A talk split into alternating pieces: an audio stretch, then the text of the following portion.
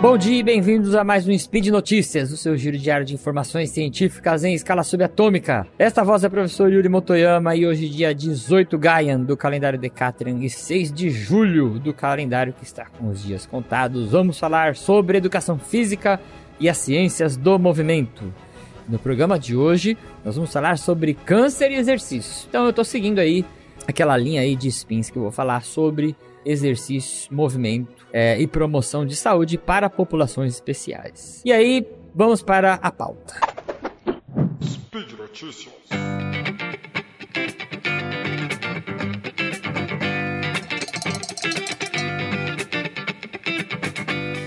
Pacientes com câncer podem praticar exercícios e eu vou trazer aqui essa questão. É, durante a minha prática profissional, quando trabalhava, quando comecei a trabalhar em academia, eu tinha uma, eu tenho ainda, né, uma aluna e até no meu blog eu te fiz muito conteúdos, até fiz uma entrevista dela, vou deixar linkado aqui para vocês quem quiser ouvir.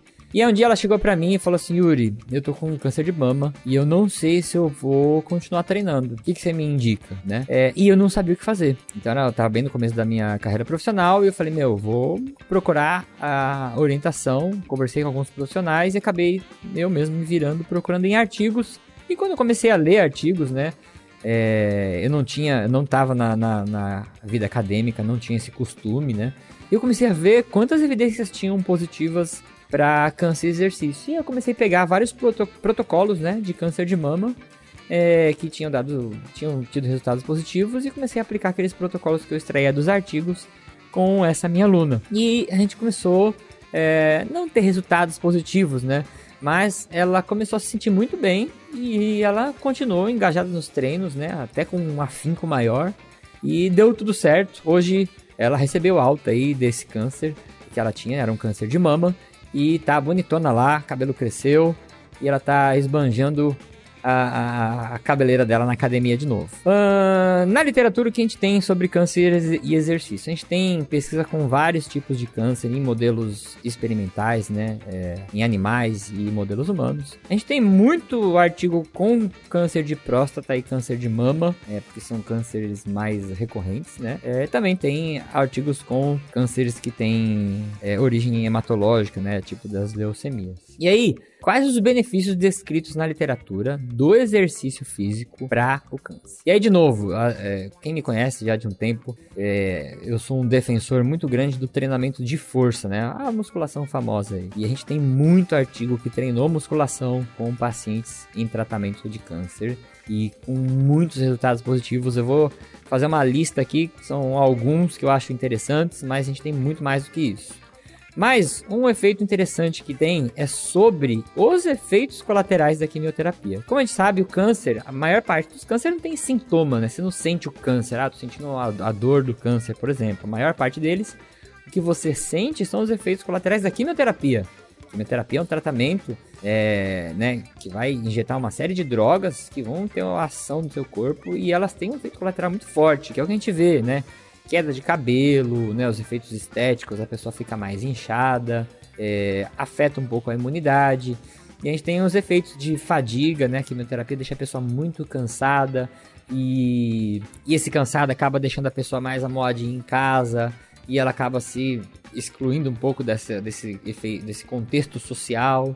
Então, o exercício físico tem várias pesquisas que mostram que ele tem um efeito atenuante nesses efeitos colaterais, principalmente na, na fadiga. Então a pessoa ela se mantém disposta. E aí vou para o segundo efeito, que são os efeitos sociais. Né? Na maior parte das vezes, quando você vai praticar seus exercícios físicos, nem que seja uma caminhada na praia, você vai encontrar um amigo seu lá. Você vai parar cinco minutinhos na esquina e vai conversar com alguém que você encontrou, né? Ou você vai para academia onde você conhece todo mundo e você conversa com todo mundo. Então, esses, esse vínculo social ele é muito positivo para a saúde mental e esses marcadores, vamos dizer assim, né, esses indicadores de saúde mental, é, depressão, estresse, ansiedade, estão relacionados com a melhora ou com a piora do quadro do câncer também, na evolução do câncer. Então, a gente tem que considerar sempre esses efeitos psicológicos que a atividade física também promove. Uh, controle da composição corporal. Não sei se vocês já acompanharam um paciente com câncer, né? Quem já teve familiar, né? Eu já tive uma prima que faleceu com, por conta de um tipo de leucemia. E nas fases terminais do câncer, o paciente, né, ele perde muita massa muscular, fica magrinho, magrinho, magrinho, magrinho. Chega um ponto que você consegue pegar ele no colo quase como uma mão, né? A maior parte das doenças que ah, tem um estágio que a gente chama de estágio terminal, você pode ver que existe uma perda de massa muscular muito acentuada. E aí, o treinamento de força, né, ele, ele gera estímulos, né, a contração muscular, ela pode gerar estímulos que ajudam a preservar a musculatura. É, e um tempo atrás eu estava até num congresso de bioquímica e tinha um pesquisador que ele queria desenvolver uma droga que tivesse um efeito parecido com o exercício físico, né, nesse sentido de manter a massa muscular, porque ele acreditava que se ele conseguisse manter a massa muscular e o paciente não perdesse massa muscular, ele aumentaria a sobrevida dele, né? Sobrevida é o quanto que a pessoa vive depois que foi diagnosticada.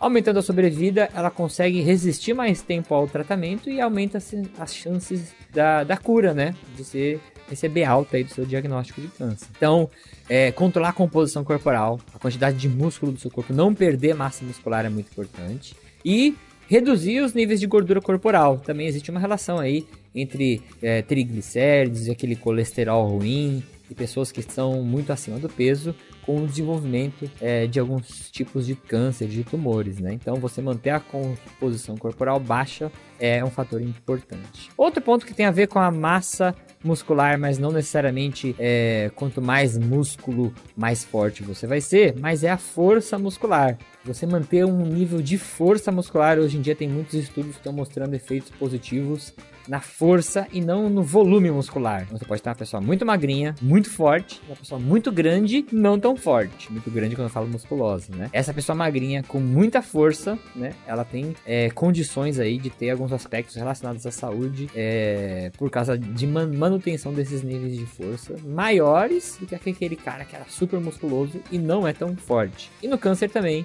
parece que a força muscular é um indicador importante. Outro ponto que são as defesas antioxidantes. Vou tentar explicar bem rápido, mas existe um estresse um que, que pode afligir nosso corpo que chama estresse oxidativo.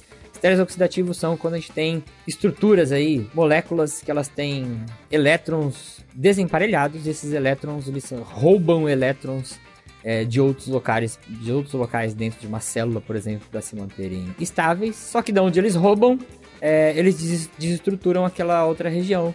E se essa outra região for a membrana da célula, for um RNA, for um DNA, for qualquer outro lugar dentro da sua célula, isso pode ser muito prejudicial. E o exercício físico ele aumenta a defesa antioxidante do corpo. Então a gente tem aí é, agentes que vão combater esses radicais livres que a gente chama, né? Esses agentes oxidantes são os radicais livres. Então o exercício, apesar do exercício promover um pouco de estresse oxidativo durante o exercício, depois existe um efeito, vamos dizer assim, rebote que aumenta as defesas antioxidantes. Além dos antioxidantes naturais que a gente tem na nossa alimentação, né? Que são aí os corantes naturais, é, vitamina C, é, vitamina E. Então, Uh, o exercício tem um efeito protetor desse estresse oxidativo. Outro ponto importante que é com relação à imunidade. É, o exercício ele tem uma função é, pode promover aí o funcionamento do, do sistema imune, é, reduzir a ação inflamatória. A gente vê aí que a obesidade, é, não vou entrar nisso também muito agora, mas a obesidade ela tem uma, um caráter inflamatório, algumas é, citocinas que são produzidas que deixam o corpo no estado que existe uma inflamação geral e o exercício consegue reduzir esse estado inflamatório e isso tem é, repercussões sobre o funcionamento do sistema imune. Esses mecanismos são desconhecidos, mas existem é, estudos que observam essas reduções aí é, da, da existem existem artigos que veem aí uma boa resposta na imunidade com o treinamento. E com relação a câncer de origem hematológica, como eu comentei lá, tipo de leucemia, é, algumas atividades aeróbias teve, tiveram aumentos na taxa de hemoglobina, né? Só que aí existe um detalhe, para você fazer atividade aeróbia, você exige muito desse tecido que é o sangue. Então eles ainda é, incentivam que os pesquisadores identifiquem um limiar para número de leucócitos, números de plaquetas, números de hemácias, para que a pessoa possa realizar exercícios e ter todos os benefícios sem se prejudicar. Com relação à intensidade do exercício proposto, o treinamento aeróbio, né? Que como eu falei, caminhada, ciclismo, natação, de intensidade baixa e de intensidade moderada, em torno de três vezes por semana, são os protocolos que os, os artigos usam, já tem resultados positivos. E a musculação, treinamento de força, também de intensidade baixa a moderada, com exercícios que trabalham muitas articulações ao mesmo tempo, né? Tipo, é, empurrar barras, puxar barras, agachar, né? É, séries aí que vão girar em torno de duas a três séries, em torno de 12 repetições, já são o que a maior parte da literatura usa como treinamento para esses efeitos positivos que eu comentei com relação ao câncer. Uma coisa que a gente tem que tomar cuidado e às vezes eu vejo que existem pessoas que deixam de ganhar, de ser beneficiada com exercícios por causa às vezes até de falta de conhecimento vocês viram que eu falei que exercícios de baixa a moderada intensidade e existem artigos que fazem treinamentos de alta intensidade com paciente de câncer. Por quê? É, o paciente de câncer é, ele tem condições físicas na maior parte dos casos para fazer exercícios de intensidade alta. Então você vai ser avaliado pelo seu médico, você vai ser avaliado pelo profissional de educação física e às vezes você tem, sei lá, vou dar o exemplo do câncer de mama, né? O câncer de mama ele vai só limitar é, se existe o se uma retirada da mama, né, uma mastectomia antes, vai limitar um, pouco o movimento dos membros superiores. Mas se não existiu, a pessoa está apta para fazer a atividade ali normal, né? Então, é, ela pode até fazer as atividades de intensidade mais alta. Tudo vai depender do feedback da pessoa. Se o médico liberou, né, ó, tá tudo bem, pode fazer exercício. É, não tem, não, não, existe aí nenhum caso na literatura onde um treinamento de alta intensidade piorou ou agravou o caso de câncer. No caso dessa aluna que eu trabalhava, é, a gente fazia um feedback todo dia, né? Ela só poucas vezes ela não treinou nos dias que ela recebia quimioterapia, que no dia que recebe a quimioterapia, os dias seguintes são muito tensos, né? Muito sacrificantes.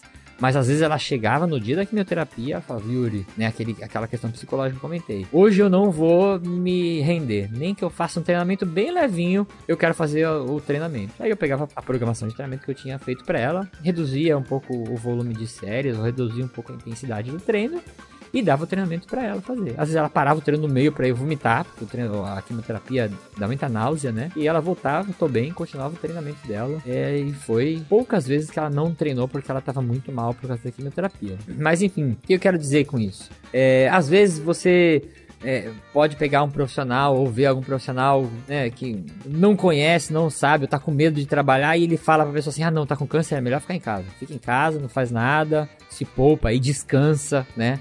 E você está perdendo a chance de ter uma qualidade no, melhor no seu tratamento e até aumentar as chances de sobrevida, que os artigos mostram isso, quando você conseguir o tratamento do câncer junto com exercício físico é, prescrito por um profissional correto. Então, por hoje é só, meus queridos. Lembro, todos os links comentados vão estar no post. Deixe também seu comentário. Se você quiser alguma outra é, população especial aí que você pensou, tem curiosidade e quer saber a relação disso, se pode, se não pode, exercício, se ajuda, se não ajuda, deixa aí nos comentários deste spin. Uh, lembre que esse podcast só é possível acontecer por conta do seu apoio no patronato do SciCast, tanto no Patreon quanto no Padrinho. Um grande abraço e saiam de casa e vão para a academia.